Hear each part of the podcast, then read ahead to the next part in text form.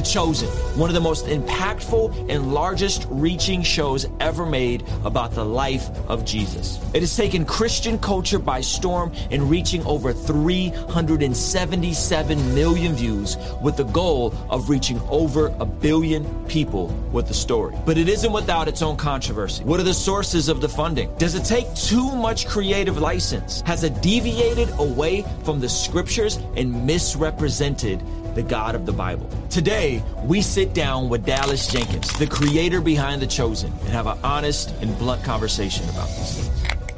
Ruslan. Well, man, I'm glad you're here. Um, you've never shied away from uh, pressing into uh, vulnerable, transparent conversations. I think that's something that a lot of people appreciate about you. And we're going to be talking about all that. And, and, and towards the end, if you guys watched a full interview, uh, interestingly enough, I've been reacting to some videos from the Elephant Room on this channel. I'll do some more. And if you watch till the end, me and Dallas will kind of get into a bit of his involvement in the Elephant Room from about a decade ago. But uh, Dallas, thanks for being here, man. So let's just jump right in. Um, some of the questions and the allure around the chosen is the funding from Angel Studios and now all exclusively being funded by evangelical Christians. You're an evangelical Christian. Um, you did a great job, I think, talking about this with Melissa Dougherty on her interview with her. By the way, guys, you guys could check that out. It's long, it's it's it's detailed. Um, but what would you what would your response to the critique that hey, you know, uh, there's some Mormons in the funding of this thing. They preach a different Jesus, so on and so forth. How would you respond to some of that? Well, first of all, I would clear up the fact that we don't actually get funding from Angel Studios. So Angel okay. Studios happen to have some LDS folks who, you know, who are who work there and who own the own the the, the, studio. They're our distribution partner, um, but they don't actually fund it. So that that's I can just kind of clear that up quickly. The funding um, comes almost entirely. In fact, currently it's 100% funding comes from uh, the viewers. Uh, it, they happen to have optional payment, so the show is free. People don't have to actually pay for it if they don't want to. But uh, we don't get any funding from any any organization, uh, much less any religious organization. So uh, I'll just clear up a couple things real quick, um, so that you don't have to get too. Because as you said, Melissa's interview goes in depth, and, and we talked mm-hmm. about it for a long time. But a couple things that I always like to clear up because not everyone has watched all of my comments on this. So, number one, I am an evangelical. I would consider myself a conservative evangelical. Uh, I believe in the, the, Bible is God's holy word. It's the inerrant word of Scripture, um, and there is no, in fact, my those of uh, who are involved in this show, who are LDS or Catholic or any other faith tradition, would be the first to tell you they have absolutely zero input into the content itself. So my partner Derral Eves, who it's not it's not private that he's LDS. Um, and he says it right out. He's like, part of the deal from the beginning was we have I, I don't have any say, any contribution to the content itself. Uh, that's all Dallas. That's all me. Um, now that said, what's funny is when when we say to people, you know, there's no LDS influence on the content itself. What's funny about that is that if you actually wanted to see what an LDS Bible series would look like, you can actually go on YouTube and see it, and it's actually word for word scripture. So mm. the LDS uh, Church actually already did a formal Bible show, a Jesus show, actually, or a series of videos that they filmed at their extraordinary set that we've made use of in the past. And uh, and it's actually word for word, like they don't deviate from. It's just literally like a narrated version of Scripture. And so I always kind of say, if you're actually worried about LDS influence on what the story of Jesus would look like, um, it's actually even more biblical, uh, like word for word, than even the Chosen is, uh, which would kind of it's kind of weird for some of our critics who believe we we should be uh, only doing uh, word for word Bible.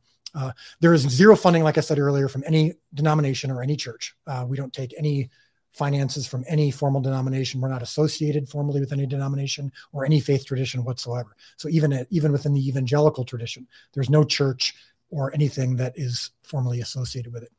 Um, and one of the things that I have said in the past that caused the most controversy was I was referring to a few LDS folks that I'm partnered with that I know, and I said, We love the same Jesus. And uh, a lot of people have taken that out of context and quoted me as saying, Dallas Jenkins says that all Mormons are evangelical, you know, are Christians or believe the same Jesus. I've made it clear on Melissa's show, I don't speak for any group of people. Um, I was speaking for a few friends that I have, like a couple of my partners. I stand by the statement, um, and uh, I don't speak for an entire uh, LDS or Catholic church, just like I wouldn't speak for the entire evangelical church. Um, because, and that leads me to kind of my final point that I just want to clear up very quickly, which is one of the reasons why, well, there's actually two reasons why I don't actually get into the details and the nuance of of different faith traditions or my issues with or my disagreements with why i don't do that publicly and why in, even in my conversation with melissa um, you know she asked me a few questions explicitly like what is the lds gospel for example? And it's not that i don't have opinions on those things. I just don't talk about it in detail publicly for a couple reasons. Number one is um, I, I kind of go by the the fbi theory. The fbi when they teach their analysts how to spot counterfeit dollar bills uh, they don't try to show them the 100 or 150 or 200 different versions of counterfeit bills. They get them to be so focused on and knowledgeable of the real thing that you can spot a counterfeit whenever.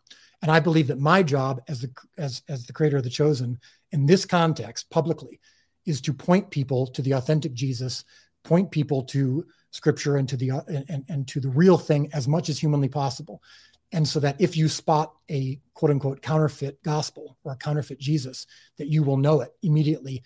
And that brings me to my second point, which is that I don't believe that uh, LDS or Catholic or Greek Orthodox or Jehovah's Witness have the monopoly on um, believing a, a people, part of their faith traditions, who believe in the wrong thing. I believe in the evangelical faith. I believe in my own churches, I have sat next to people who believe some of the wrong things. I have and probably currently do have a few things that I'm getting wrong. And so my job in my in, in, with the show, and also I think even in, in in my personal relationships, is as much as possible to to to evangelize to everybody. So I don't. I just there. It's it's not. There's no win for me in taking time to go through each of the different faith traditions and try to point out all the different things that I disagree with. I'm making a Jesus show. I'm pointing people towards Jesus and I'll let the Holy Spirit and I'll let uh, the, the the discipleship discipleship of the local church do the job of nuancing all of those uh, kind of large scale or even small scale disagreements. So that's kind of my yeah my kind of overview of of of the uh, that commonly commonly uh, discussed question. Sure, sure, and and and at the end of the day, you're the Chosen doesn't exist as an apologetic.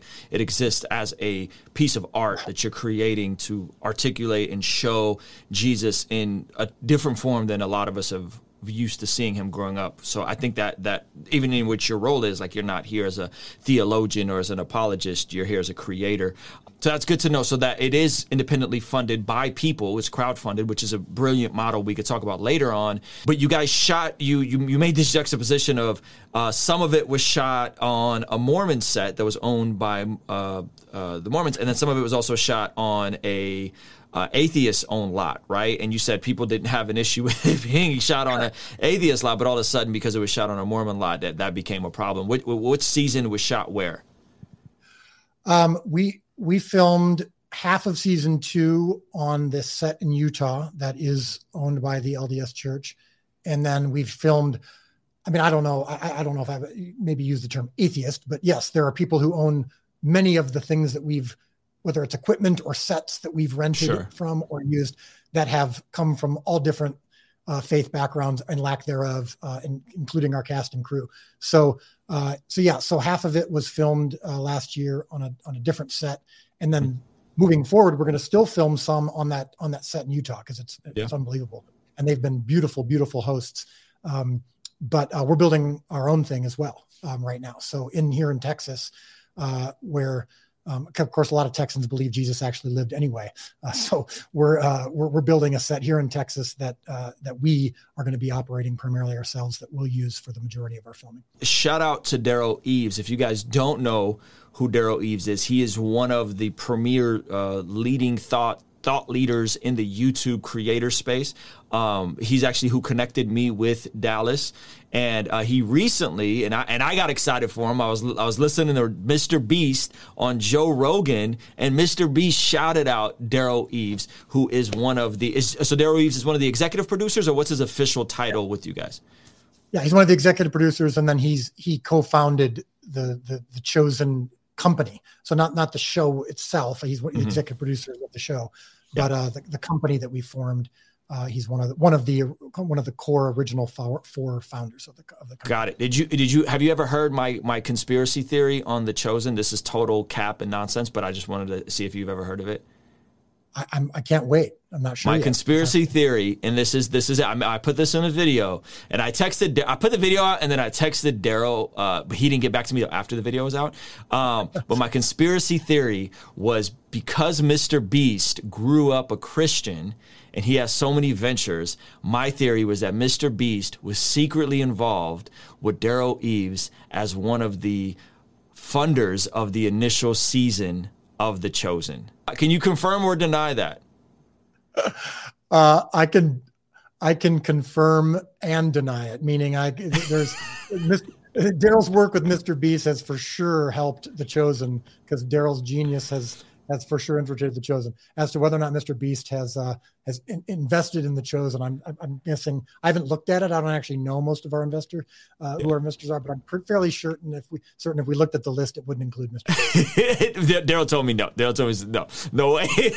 but, but I, I said it in the video, and I, and I and I was like, man, such a good theory. He grew up Christian. This whole bit, but yeah, unfortunately, uh, my theory is not true. Um, I wanted to get into another critique that people have about this show, um, and, and I want to unpack some of this with you.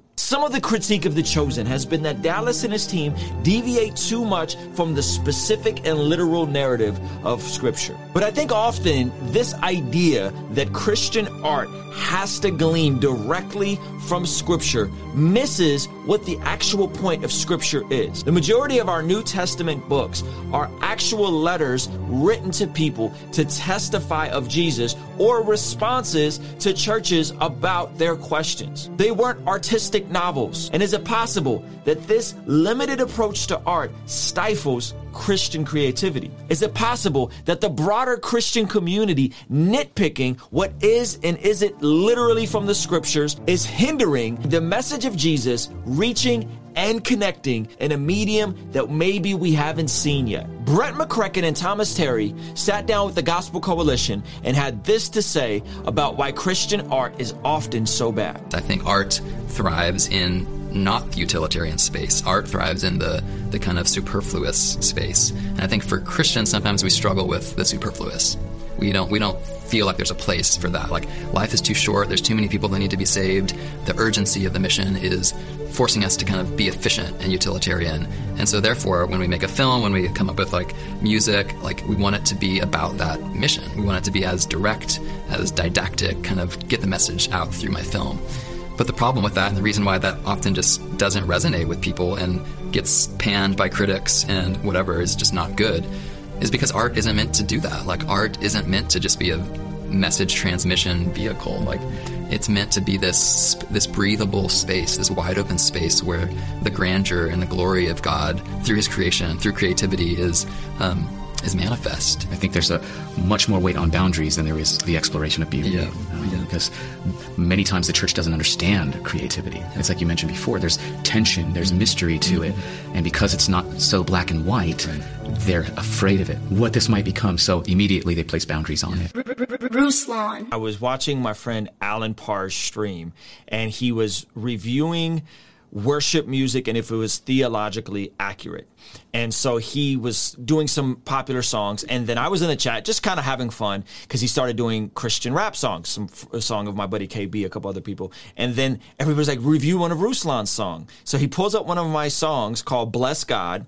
And as he's reviewing it, he just went through a whole hour of all vertical worship, literal worship to Jesus songs, pieces of art. And then he gets to my song, and within the opening call, couple bars, the song called Bless God. And he's like, oh, wait, this is about his mom right? And I tell this whole narrative of my mom and her health problems, and I tie it into honor your mother and father, but it's not a literal vertical worship song that's direct about Jesus. It was a narrative that I pieced together more so about my dynamic with my mom and how I was looking to honor my mom and honor God and honoring my mom, even though we've had an estranged relationship. And I and I found it so telling that the vast majority of our Christian media and our Christian art is always vertical and seldom is it horizontal, seldom is it a narrative. And I, I think that's so unfortunate that we've conditioned ourselves to think in Christian art that way. And w- one of the things I love, and I was telling you offline, uh, when I watch The Chosen, it is such a it's such a beautiful story that that shows Jesus in a different light and, and, and shows those other attributes when Jesus goes to the wedding in Canaan and there and he's hanging out with his disciples and they're having a good time, right? And so unpack some of this for me in terms of like the, the the the creative license that's taken that it isn't just word for word scripture. You're doing this beautiful character development of these different personalities coming together. Um, and it and it and it literally leaves me emotional and, and and it drives me back to the scriptures not away from the scriptures. So talk a little bit about that because i think this is one of the goofiest critiques that people have specifically about the chosen um, but broadly about christian art in general. And it's, and it's, and it's frustrating as a creative because i don't just write songs about right. Jesus vertically, and I don't. If I was an artist, I wouldn't just paint crosses, right? Like I, I, I want to tell stories. So uh, unpack that a little bit for me. Yeah, there was a time when the majority of music, even in the Christian space, was horizontal. It was about God, about Jesus, and in fact, one of the mo- the biggest influences in my life was uh, Jars of Clay. Um, when and and when I heard their music, it was so good and so uh, inspiring, but it wasn't vertical. It was it was like most Christian music. Well, then the worship movement happened, and the majority of even Christian radio turned toward the vertical. And uh, Jars of Clay didn't quite. That just wasn't what they were motivated to do. It wasn't their style. It wasn't their, you know, what, what they did artistically. And uh, and we and, and Dan and I, Dan Haseltine, who's the lead singer and songwriter of Jars of Clay, and also happens to be the composer of all the music in The Chosen um, talked about. I didn't that. know he, that. He That's like, actually really dope. That's I, I didn't know he yeah, was a part of the chosen. I didn't mean to cut you off. Go ahead. You're, you're flowing. No, no, he, no, no. He's he's a he's a genius, and it's one of the reasons why the, the music in the show is so unique and so special. But um, he he had he struggled with kind of disillusionment for a while, and even kind of a tension with Christianity and with the church because uh, he was like, "Is there not a space for songs that actually are about God and and are about beauty and and and and the creator but because they're not written to him then they don't have a place in the in the christian media space. Um, now that's that's that's music that's a music problem i would say. I, I'm, I'm i'm willing to use the word problem because you have to have room for different types. When it comes to media christian media um, i believe there is a there is room for utilitarian uh, uh, movies and, and, shows as well. Yeah, so I, you know, my yeah. I love Alex and, and Stephen Kendrick, and they have done movies for the express purpose of teaching you something and leading you towards action. And they don't deny that that they're just using the tool of film and art for a specific purpose um, that the church uh, typically would do, but it's as or even more effective sometimes to do it through film. I, I love it. I, I believe there's a room for it. It just can't be everything. And what's interesting and what sometimes scares people, and this is where words matter. So I'm going to say this very carefully. The Chosen isn't a Bible show. Um, I I say that the reason I say that so carefully is because some people go, "Oh my gosh, what do you mean? It's it's based on the Bible." Of course it is. Well, kind of. Um, the, the problem with calling it a Bible show is that anytime I portray something that's not from the Bible, you could conceivably say, oh, now you're confusing people. Mm-hmm. And we always make it clear I'm not God. Jonathan Roumie, who plays Jesus, isn't Jesus. And the chosen is not the Bible. And that's really important because, like you said very well in, in the, the, the, the video reel you just played, um, the purpose of the Bible and the purpose of the Gospels was very different from what the purpose of a TV show is. The, the purpose of the Gospels was, in many ways, uh, just to show Jesus' greatest hits, to, to prove that he was the Messiah and the Son of God.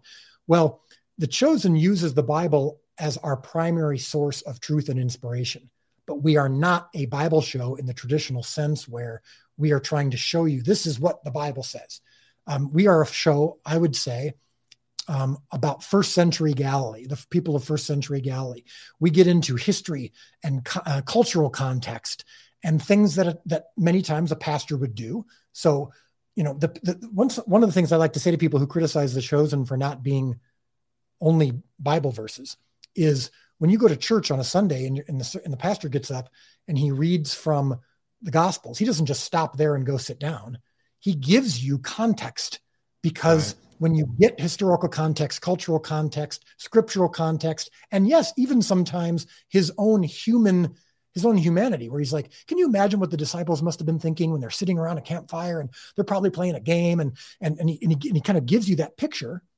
Now he's not claiming it's scripture, and any pastor who would would be in, in, in a heretic. I'm not claiming the chosen is scripture. I'm in fact saying the chosen isn't scripture. I say it all the time.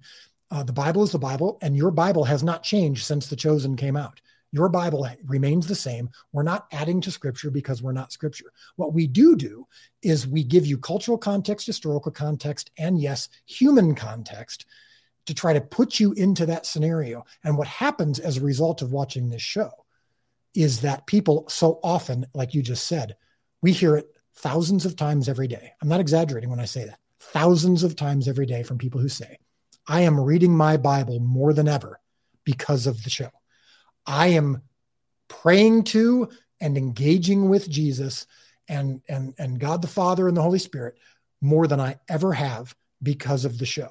Now, if the show was the replacement for those things, and they were using the show as their primary source of truth, I would be the first to tell you that's a problem, bro. You need to get, you need to get, you know, plug into a good church. You need to remember that the Bible is the Bible. That is God's word. The show is, is a, is a show because I'm going to make mistakes.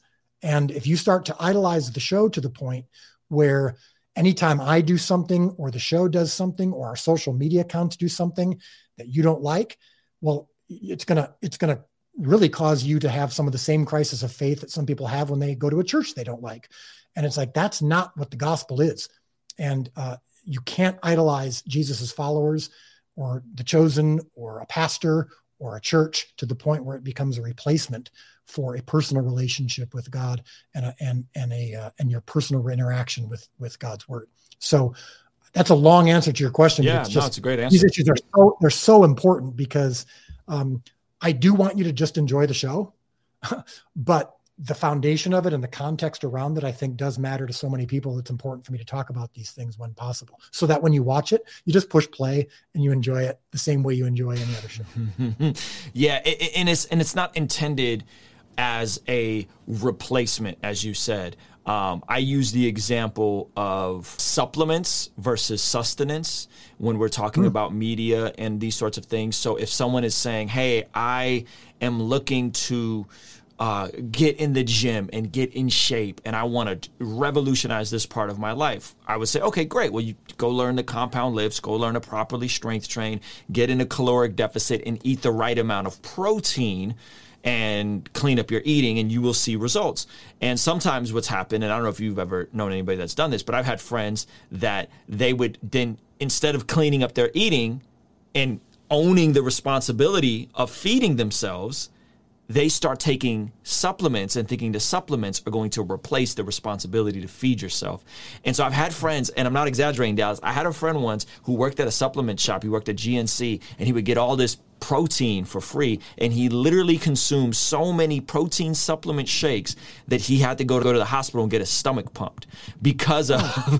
because, because of trying to sustain yourself off of supplements. So The Chosen, my YouTube channel, Christian music, worship music, Christian art, these are all great supplements that, yes, if you drink a protein shake a day, you'll get that extra burst of 30 uh, grams of protein. That makes it a little bit easier in terms of your meal plan, but you still have to eat the food. You still got to show up to the gym and do the work. You still have to work through the process. And we have so many great supplements that I think sometimes we'll depend on those for our sustenance and then you you end up disillusioned and confused because I don't like you said the, the, the, chosen was not intended to replace your personal devotional Bible study time. It should it should stir you on to your devotional Bible study time. So um, yeah, yeah. I'm gonna I'm, I'm, gonna I'm gonna use that. By the way, that's really good. I hadn't I hadn't heard you say that before. It's really, it's really good and it helps because I'm also kind of a health nut. So that yeah yeah yeah.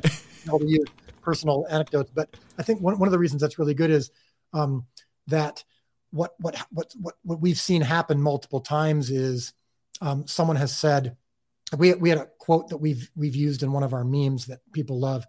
Uh, they said previously the Bible was in black and white for me, and now it, it's in color. And the key thing about that quote is they're not saying the Bible is different. They're not saying the, the the chosen hasn't replaced or anything like that. They're simply saying, I feel like now when I read the words, they they they they pop off the page to me now, and I have this uh. context. And the words aren't different, the the meaning isn't different, but there's just this this this kind of life engagement that I have with it now because I've gotten this experience of the first century Galilee that they gave me that go, oh, that's what when when it says Jesus went here and talked to, to these people, okay, that's what it looked like. That's what it that's what it smelled like. And um and and and so like you said, it, it's that, that can be a supplement so that like when when when I take uh, certain supplements myself in my health routine, they just give me that little like when I'm when I'm lifting weights, when I'm lifting 90 pounds, maybe I just lift it a little easier because I took that, you know, I drank my coffee beforehand. And just like when I'm reading my Bible, maybe it's just it's just a little sharper because I've had this experience listening to a sermon or your YouTube channel, like you said, or I mean, how many times have people said, Oh, my quiet time today was on fire? Mm-hmm. Well, people don't sit there and go, Well, why wasn't it on fire yesterday? What is the Bible not good enough for you? They'd go, No, because I listened to this worship song and um, gosh, the sun was out and all of these extra things contributed to me feeling just that much more alive. And so my, my scripture reading really went to the next level. But you wouldn't ever say, I'm going to go outside and get some sunlight. Now I don't need to read scripture because it, it gave me the same experience I had when my scripture reading was fire. So I, I think that's, I, I, think it's just yeah. a reframe. And I think when people see that, um, they feel a little bit differently, but there's always going to be people who just go, you should never portray anything involving Jesus that did not exist in scripture. And, and, and, and I just go, okay, fine. You don't have to watch the show. It's free anyway. Yeah. So yep. you can, you can watch the whole seven seasons and, and, and write your notes about all the things you don't like about it. And, and that's all fine. And, and, uh, I'm not going to, we're never going to agree anyway. So who cares, you know? Yeah. Yeah. And, and, and I want to get into that. You said the show is free. And one of the things is just two things I point to got a lot of friends that are filmmakers, right? And they're working on big shoots and they're working on commercials for some of the biggest brands out there. They're working with influencers. Um, and then they have their passion projects on the side. And the two things I always point to with the with with the chosen is one, the distribution arm of it being fr- I, I, call it freemium. Anyone could have access to it, but you guys have a pay it forward model, which which I think is brilliant. And two, and and you can kind of unpack this for me if you want to. We're gonna I, I kind of want to get into the, the the creative side of this. So if you guys aren't interested in this, forgive me. It's my channel. We're going to talk about the creative side. Is uh the two the stewardship in terms of you guys are cranking out really quality stuff at what seems like is a very reasonable budget. Was I, th- I, think I read somewhere that season one was around was it was it four million for the whole episode? I mean, excuse me, for the whole season, and then you guys are slowly in- incrementally increasing the budget. So you guys are doing like amazing stuff on relatively lean budgets. Um, and, and so and so can we kind of unpack those two? I guess we could open up with the budget and just how well, the, I, in my opinion, how it seems like you guys are doing a great job stewarding the the revenue that is coming in. Yeah. So the, the budget of season one was eight million for the season. Eight million one, okay. one, one million per episode. Okay. And then season two was uh, between ten and twelve. I don't remember exactly, but it was you know one point something per episode, and and then now season three has has gone up about 50%. And, and, and of course, now we're finding because of COVID and, and uh, construction delays and all this stuff that supply chain issues and that, that it's, it's, we've gone a bit above, above budget. So, um, so yes, I would say I'm proud of the work that we've done for the, for what sounds like on the surface to some people, a lot of money, but in TV world, it's a fraction. I mean, our, yeah. The, and let me let me just say this. Let me just say this for context, Dallas. I don't mean to cut you off. Mr. Beast spent three point five million dollars on his one YouTube video for the remake of, of Squid Game. Okay, so when Game, Mr. Beast remade Squid Game, that was three point five million dollars, and these guys are over here pumping out a whole series for 8 to 12 million per season. That's multiple episodes. So again, I'm, I'm a nerd. I got buddies that make films. That is phenomenal, Dallas. And I want to encourage you in that. You guys are crushing it with that regard because that's that. I mean, you guys are really getting some incredible bang for your, in my opinion, bang for your buck. Because when you're looking at Hollywood productions, you're talking 30, 40, 50. Some of the biggest blockbusters are in the hundreds of millions, right? Fast and Furious, I think, was in multiple hundreds of millions. So this is like good stewardship. So I, I didn't mean to cut you off, but go ahead. Yeah, no, you're good. Um, yeah, although I would say we're hoping to, you know, for the sake of our cast and crew, for the sake of some of the things that we do want to do, yeah, it'd be nice to to to, to have a little more. Um, and and that's that's happening to, as the show continues to grow. Um, but over 95% of the people who watch the show don't actually ever pay for it um, around the world. So that, and that's okay, but it does limit us to some extent with how fast we can grow. And we're working on different ways to change that. That said, um, yeah, the catering budget for Game of Thrones is is about what we would spend in it for a whole episode of, of The Chosen. Um, one of the things that I think one of the things I'm gonna I'm gonna I'm gonna cheat a little bit and, and skip ahead to your creative conversation for just a second because I think it speaks to what you're talking about. One of the things that I think we've done fairly well is, uh, and I use this term, uh, it might not always apply in every Christian circle, but we don't drink wine on a beer salary. And that's a key key concept that I teach young creators and filmmakers a lot mm, is yeah. when you have a limited budget, don't try to make a big budget film or television show on a limited budget because then you end up just looking like a poor man's version of something better. And this is what's happened to a lot of faith-based films, and this is true of a lot of secular films too. There, it's it's the faith-based industry does does not have the monopoly on crappy uh, uh, art, um, but where you you're what I think would make us look bad and would expose us for our limited budget is if we were trying to do an epic, what's called sword and sandals kind of Bible project where big sweeping landscapes and thousands of extras in a, in a, in a fight scene and all these things that are super, super expensive. We're expensive enough by being a period piece, meaning we're set 2000 years ago. All of our costumes all of our sets all have to be built all have to be uh, you know rented from other places. Uh, we're not able to just use someone's house and use their already existing wardrobe and all that. So we're already expensive enough doing that. If we tried to be um, game of thrones but yet just on a smaller budget you'd you'd watch it and go wow that looks like really cheap visual effects. That looks like really you know a, a really bad version of something bigger and so we really try to keep the story. If you watch The Chosen, it's the emotional content, it's the intimate relationships. We really focus on that.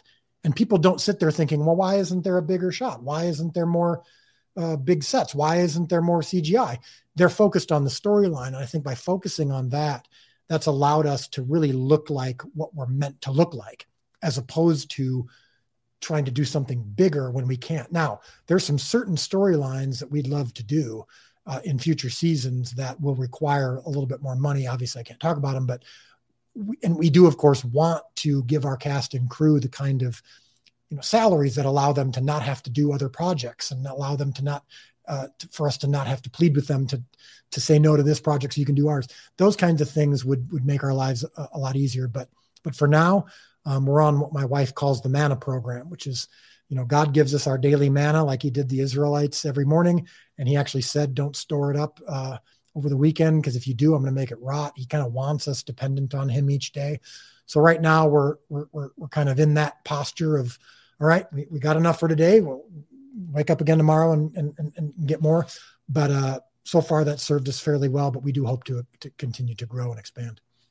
Do you think that the advancement of technology has made this easier? Meaning that you know, last time we kind of saw something similar to this was when Denzel, uh, Denzel, Mel Gibson did The Passion, and it was in churches and churches. You know, I remember like our church, think like rented out a whole movie theater and this whole bit, right? Um, and that was about 20 years ago. Whereas now, well, you guys have this free app. You're trying to reach a billion people. Um, it, it, do you think that the, technology shift with both in how we create films on terms of the, the, the actual equipment getting cheaper, but also how we distribute content, do you think that has kind of uh, allowed you guys to do this in a very different creative way?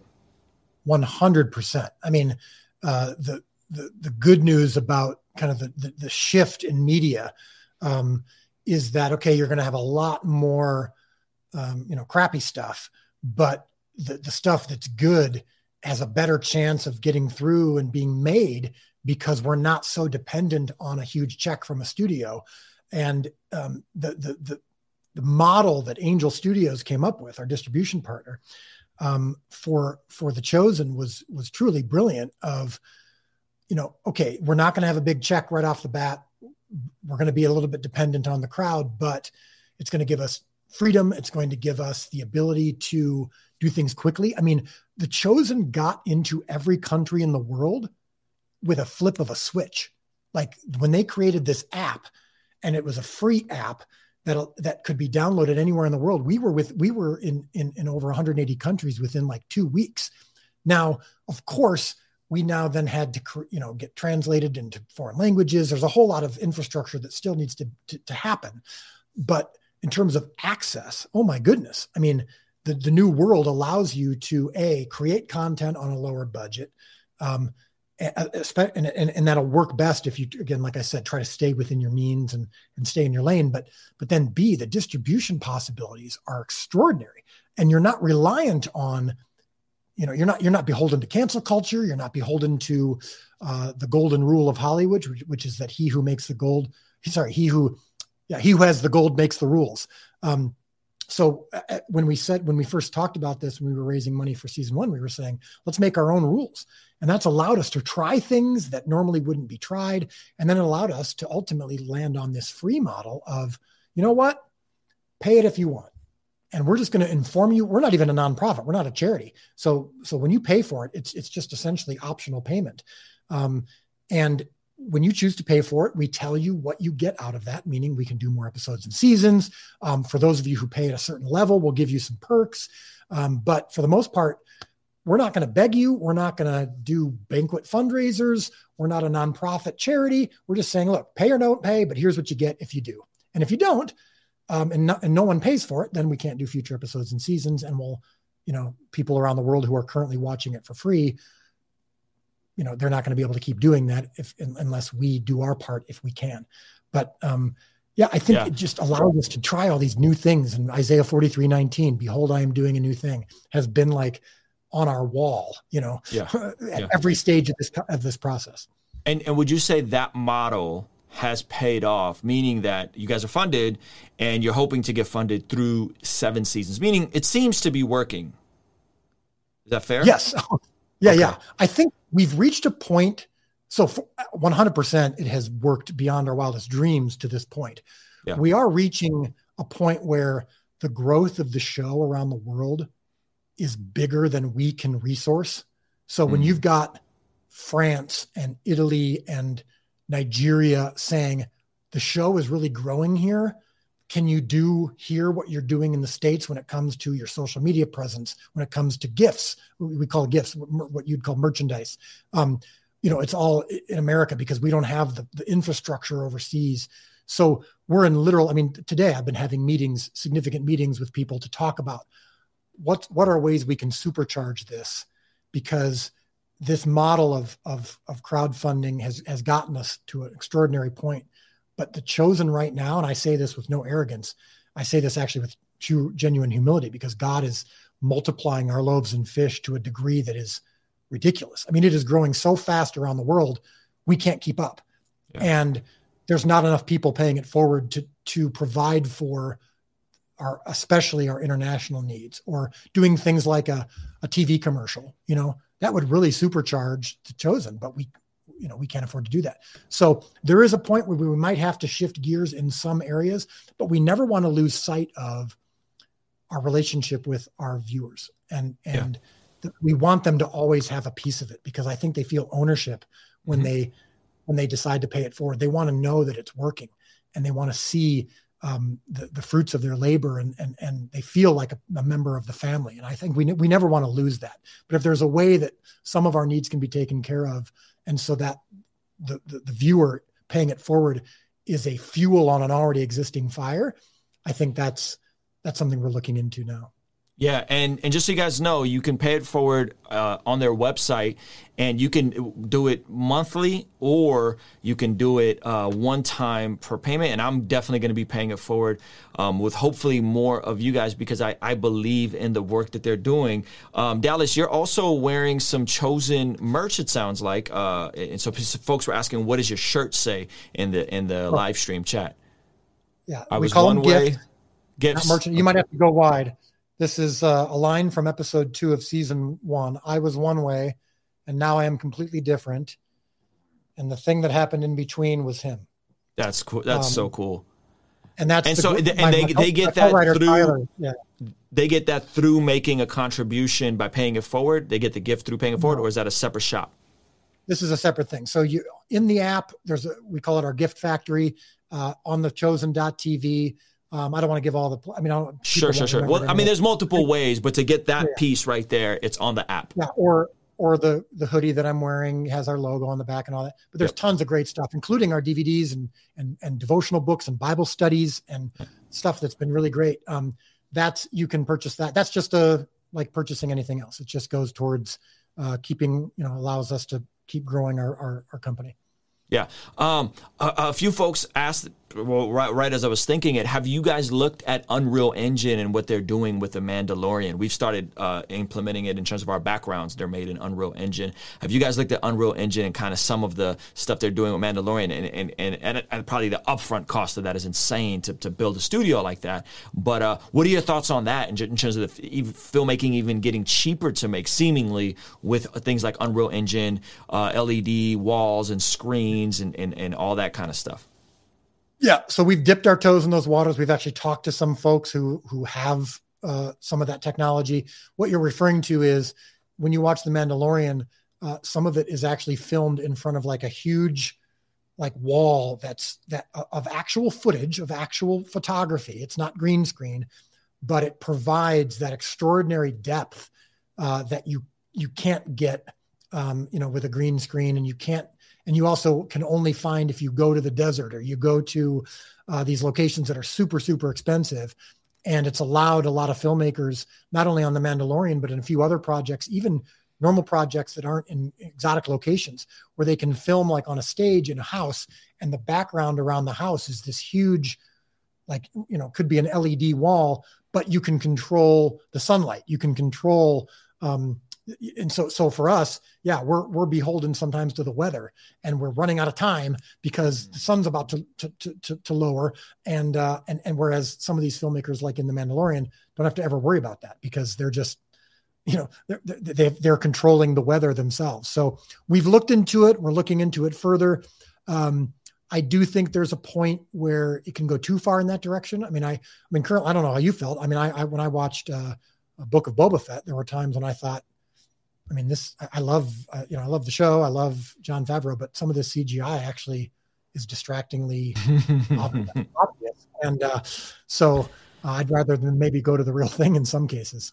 Yeah. Hey, the question that, that I think is on a lot of people's minds, whether it's it's CGI, whether it's Unreal Engine, um, season three. When, when when can we expect season three? I think that is a huge demand right now, Dallas. Uh, are you guys done with it? Are you still shooting? What is going on with season three?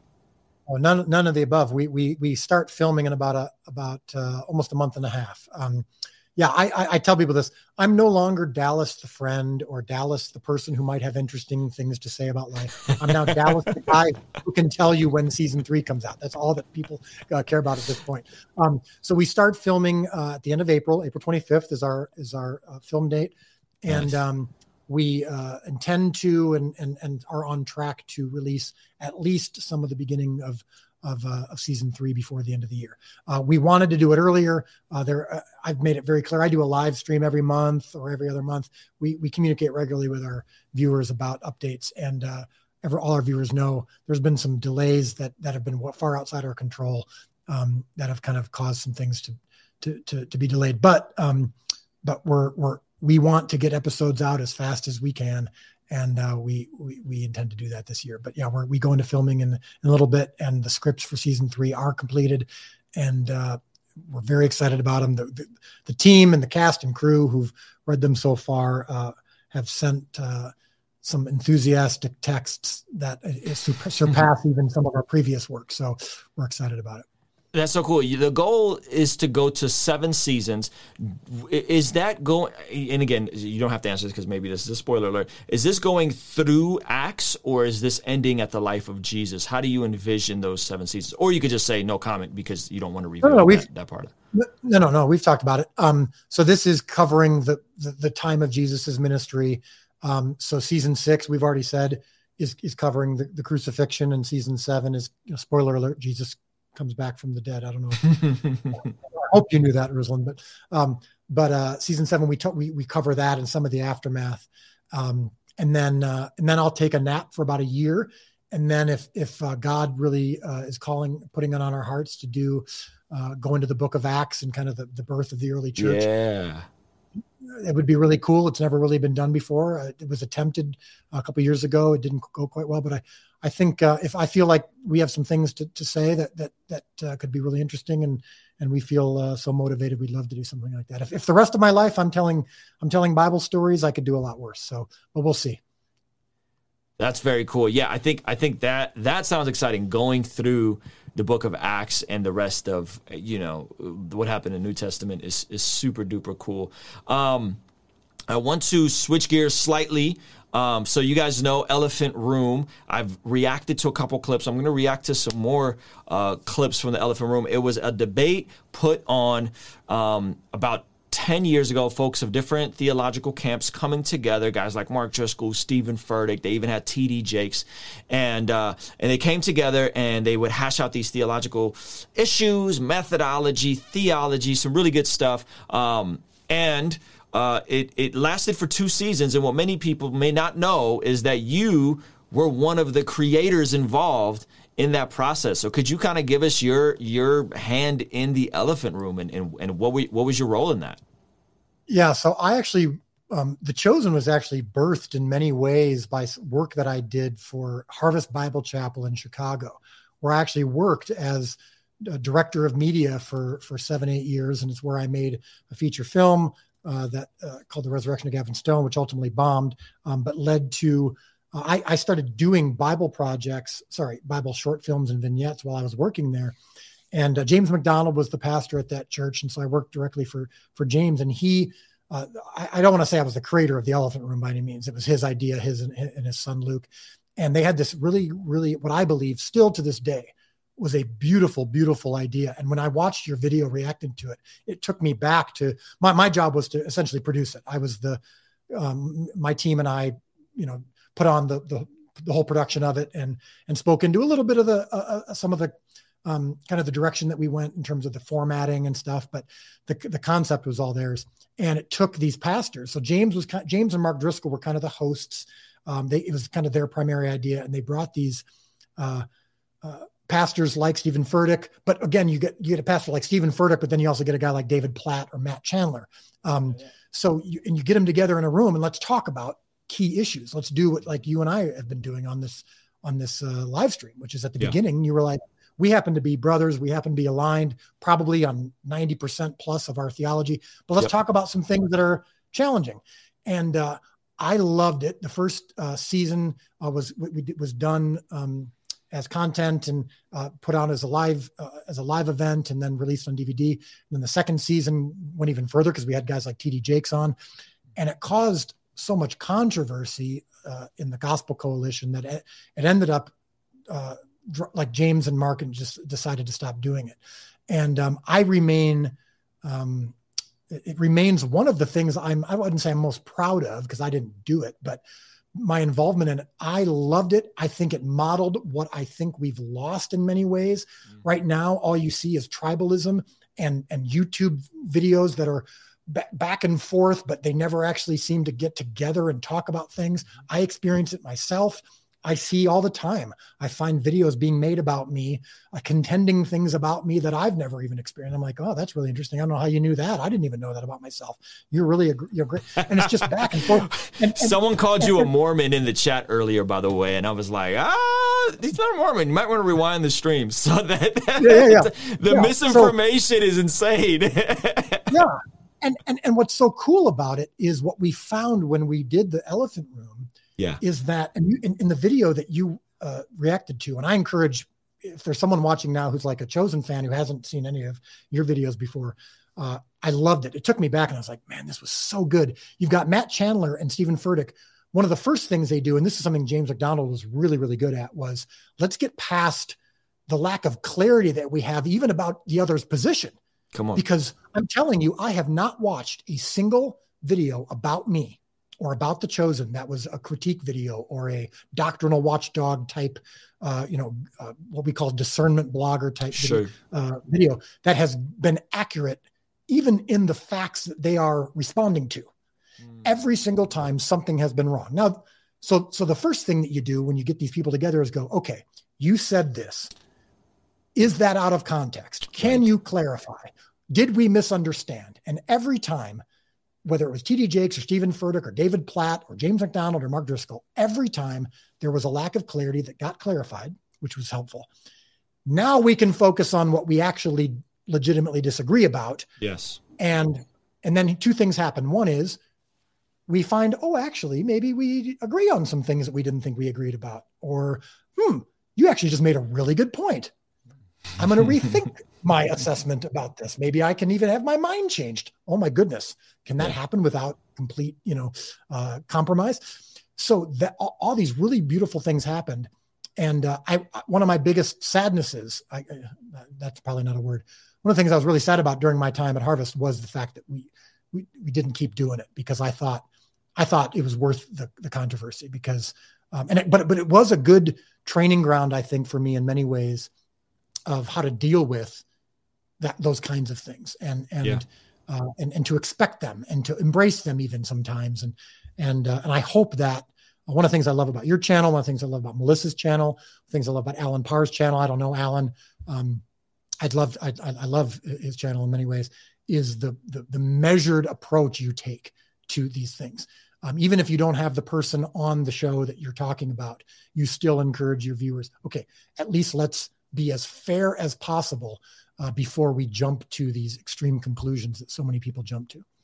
Yeah, I think we we live in a culture where technology has made it easier to expose or call out, but oftentimes that you don't want to call out something that isn't representative of someone's actual position, right? Like like if there's someone's an error, you don't want to just go quick to dismiss them as a heretic or a false teacher or whatever if you're not going to accurately represent what their opinion is or their position is. And I think that's totally with, with, with the elephant room, I think oh. was great at.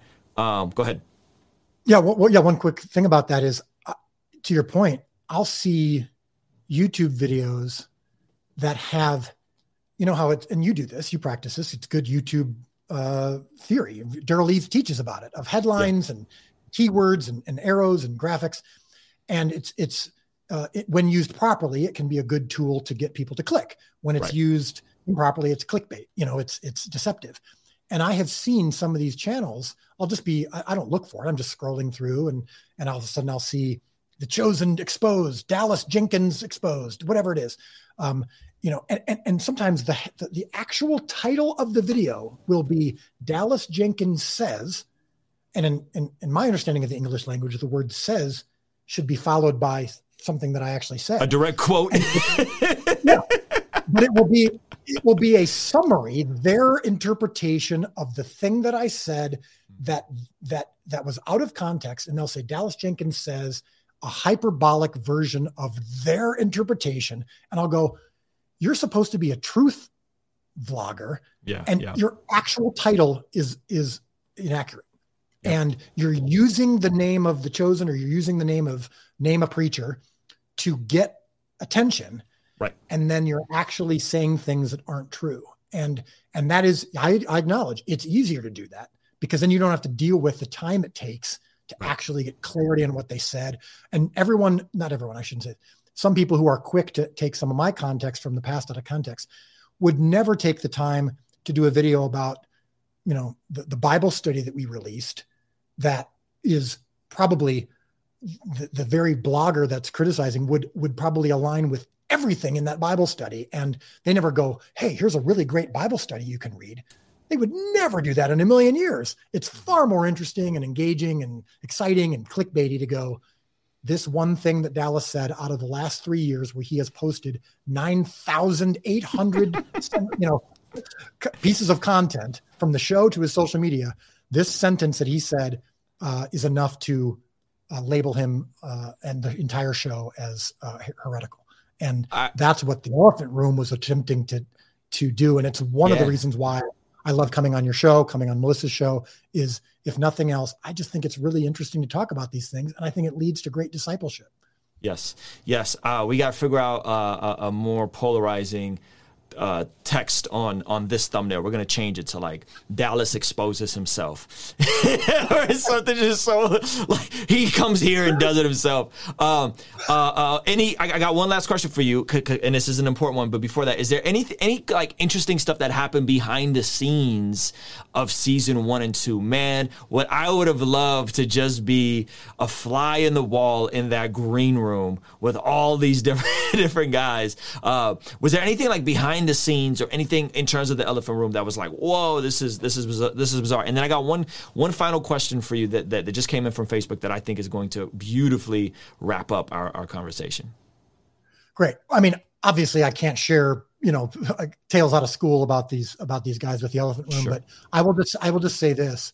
Um, it was you know each each conference it was a collection of, of seven pastors they get together um, the night before talk about what they're going to talk about the next day.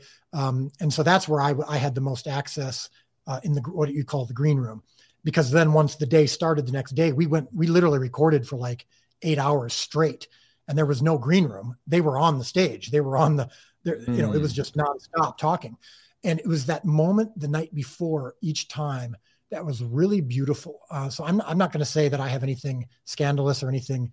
Uh, uh, you know, exciting to say other than it was seven, uh, I'm going to use the term brothers, who came from different backgrounds, had different types of churches, uh, had been accused of different things, had even criticized each other at times in their sermons, who got together. And I'm telling you, unabashedly, they loved the, the same Jesus. They wanted the same things. Um. They were, they knew scripture, all of them. And I'm telling you this, uh, let me say this about even some of the pastors that are still still have churches and are still have because some of the pastors of of uh, the Elephant Room uh, no longer have their ministries. Um, but even the ones that still do, who still who get criticized, um, some of them they know Scripture like I mean they have it now. They may interpret it or maybe miss differently than than than than you or me might might interpret it, or maybe they've used it in ways that that we don't always align with. But I'm telling you, these men got together and they weren't talking about how do we maximize the excitement of tomorrow's event? How do we get more clicks? They were like, how do we model Christ like behavior with each other? And this was in the private green room with no one else allowed except for people like myself because we were, um, you know, analyzing the next day. They they prayed for a long time. How hmm. can we be more Christ-like in what we do tomorrow? Because we're talking about things of great importance. And yeah. uh, so, you know, for that's for, so good. whatever. Hey, so, so when my channel has more subscribers than Steven Furtick's channel, and we have a ton of money, I'll circle back with you, and maybe we can do an Elephant Room season three if someone doesn't own the trademark on that. Is that is that uh, you in? I, we might have to yeah change the name because uh, someone might own the trademark on that. The, the, um, cho- the, chosen room we can call it and uh, the chosen room oh that's yeah. that that actually has a nice ring to it i like that okay here's the last question i think this is an important one that i uh it it, it I'm not gonna I'm not gonna show my hand on this yet, but I'm gonna put it on a screen. Uh, this came in through Facebook, and it says, "When the world loves it, is it really biblical?" Mm. What do you think, Dallas? Yeah, that's that that, that question says so much, um, and um, I would say the answer can't be yes or no, and here's why. Um, because the question implies, in fact, the premise of the question implies that um, everything in the Bible is inherently divisive. And that is true of the gospel, like the gospel of Jesus Christ, that Jesus Christ is the only way to the Father, the only, I am the way, the truth, and the life. No man comes to the Father but by me. That statement, that gospel is divisive. And the world as a whole on on this side of of of you know of uh, of, of heaven this side of of um, the, you know of, of eternity uh, will not love that. But there are so many things from the Bible the world loves. So many things. In fact, I would contend that almost everything that um, that that that I'm going to be careful when I say this. So, I'm not going to say almost everything. So many, the majority of the things that that that we love, and that we even agree on in the world, um, are founded and rooted in creation and founded and rooted in, in the principles uh, uh, of uh, that, that, God instituted for His people. And so, I think um, if the world loves, um, you know, the the some of the Ten Commandments, would we say, well, that, that then therefore they must not be biblical? So, what I think her question is implying is, well, because so many people love the chosen, it must not be doing its job of presenting a, a, divisive gospel. And I would just argue that that's that's not the, the totality of Scripture. Um, and the, the chosen uh, absolutely will uh, portray things that, gosh, it already has portrayed things that several of our cast and crew and many viewers wouldn't consider to be their life uh, their life motto, you know, or their their their their worldview. Uh, there there are some viewers who love the show but don't call Jesus their Lord and Savior. Mm. Um, I love Star Wars. I don't refer to the Force as my uh, world, my, my spiritual worldview. Right. And so right. that's true of some of our cast and crew. That's true of some of our our uh, our viewers. And so, um, so no, I don't. Uh, I don't believe that the world loving something inherently means it's not biblical. Of course, she didn't say those words. I'm just saying uh, we see that a lot. Uh, yeah. The, the question I, I do I would contend. I don't want to read minds, but I'm the question I think is a little bit more loaded than than just the words. And I would say, uh, uh, yes, sometimes the world loves things that are biblical, and sometimes the world hates some things that are biblical. And the chosen will portray all of those things. Not so, yeah, most, both of those things.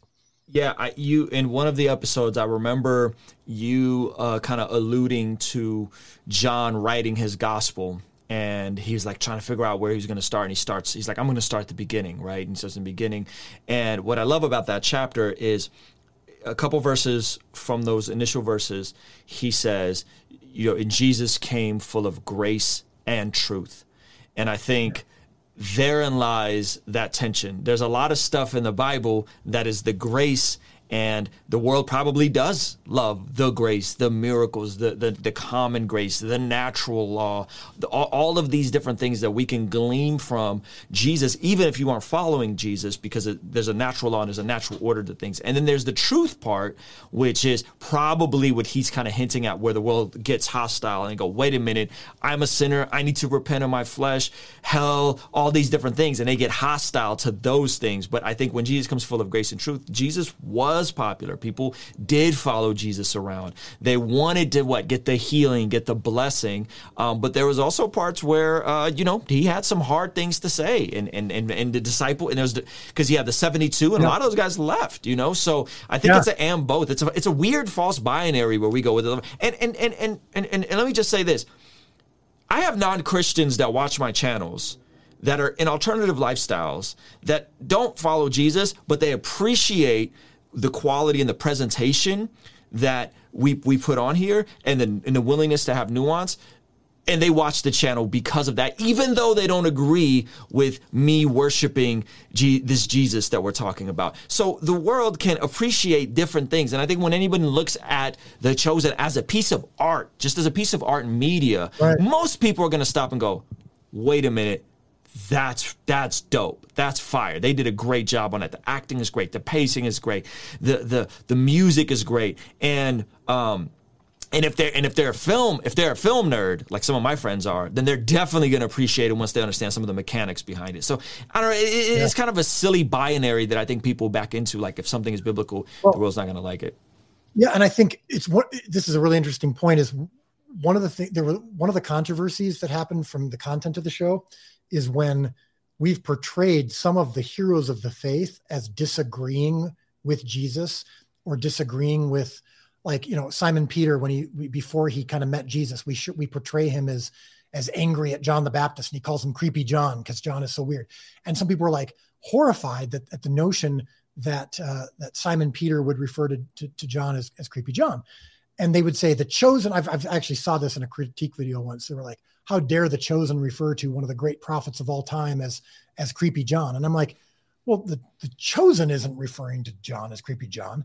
We're portraying a character who in a moment of anger is doing something that we don't necessarily agree with. It's possible for people to watch art that portrays actions that we don't agree with and still love the portrayal and love the art. And so I think that goes both ways, both in being uncomfortable with seeing John the Baptist argue with Jesus, which we actually know he did in scripture, but that doesn't make John the Baptist wrong. And, uh, and, and also uh, a, a, a non-believer loving the show uh, doesn't mean, well, the show must inherently not be truly biblical because if it was, they wouldn't like the show. Um, people oftentimes, in fact, you know, I love the show Breaking Bad, and that's a portrayal of a horrible, you know, uh, drug runner who, uh, you know, uh, created meth uh, to, to, to, finance his, uh, you know, his family while he tried to heal from cancer. Uh, that didn't mean I endorse, you know, the behavior of, yep. of, of, the main character. So I think yeah. people just have to be willing to separate and understand the difference between art and, and actual scripture. Absolutely. And I think that's something Christians struggle with for reasons we laid out earlier in this video. Dallas, any final words, thoughts before we get out of here? Just, uh, I love your show, brother. I love what you do. Um, I appreciate this conversation. I hope um, that the body of Christ can continue to do things like this, um, even when it's not as, as uh, even when there's, it's not two people like you and me who, who uh, agree with, agree so much, but uh, just healthy uh, discussions. Uh, I hope we can continue to have, and and uh, is why I was so thrilled to come on your show. Is is I knew that you wouldn't you wouldn't shy away from talking about things that that can concern people, but also do it in a spirit of love and uh, and grace. And I hope we that that continues. And I in turn will continue to do what I'm believe I was called to do, which is uh, portray the stories of, of of Jesus in the first century Galilee as best as I can. And uh, and then you'll do your job in in in, in uh, and YouTube discipleship. Amen. And and and uh, God willing, uh, D- Derral extended this invitation to me. God willing, I could pull up to season three and see some of the behind the scenes stuff, and maybe even get a vlog or something. If you'd be so generous as to have me, um, guys, I'm big on on on. Uh, supporting the things that we value financially. If you guys have found any value um, gleamed any value, any encouragement, any hope from the chosen, go make a contribution. You don't have to necessarily become a monthly giver, though I'm about to, um, but make a contribution. Um, we vote by our wallets a lot of times. And if this is what you want to see go forth, um, vote with your wallet vote with your checkbook make make this a contribution because there's this is reaching people in parts of the world that maybe can't afford it and, and, and, and haven't seen Jesus this way. So, my encouragement to everybody go make a contribution. You could do it right inside the app. You can make a monthly contribution. I'm about to sign up as a monthly giver uh, because I believe in the work that Dallas is doing that much. And it may not be for you, it may not be for everybody, but if you're finding value from it, if you're consuming it, if you're enjoying it, make a contribution. Dallas, thank you yeah, so much for. Um, yeah let me say real quick. I, same goes both ways. Uh, as as you as you know, because I think you said something about it when I was watching your uh, live stream with Melissa, I super chatted um, because I, I, wanted to also support what you're doing. And I think anytime you can do that, even just small amounts, uh, like I said, we're not a nonprofit, we're not a, we're not a, a charity or ministry, uh, so don't use the term donate. But uh, but it's just it's just optional payment, but it goes both ways. And so when you're watching Ruslan's show, um, and and just something really sticks with you and and, and blesses you, you know, sometimes you, you can do it for as you know. I don't want to sound like a salesman. You can do it for like ninety nine cents. It's just anything says like I feel like I'm saying like for just pennies a day, you can cup um, of coffee. But, just cut out a cup of coffee a week. totally, yeah. Just that, that, kind of stuff really really does make a difference. Yeah, Dallas, thank you so much, brother. I really appreciate you, man. Um, guys, make sure you go uh, check out the the Chosen, make a contribution, um, and uh, and I'm, and I'm, God willing, we have Dallas back on, and uh, and maybe I could even get out there and see some of the behind the scenes of season three. Yeah, let's do it. Uh, Dallas, sure. thank you so much, brother. Mainstream entertainment. Bruce Ruslan. Guys, thank you so much for making it to the end of this video. Be sure to check out some of the descriptions in the link, uh, some of the links in the description. I said that backwards. Uh, there's some free resources on how to study the Bible course, Master My Habits course I put together with my Christian therapist, Dr. Rudy. And if you want to see me react to one of Dallas's earlier works and my reaction to the elephant room, Matt Chandler versus Steven Furtick, it will be over here in the cards. All right?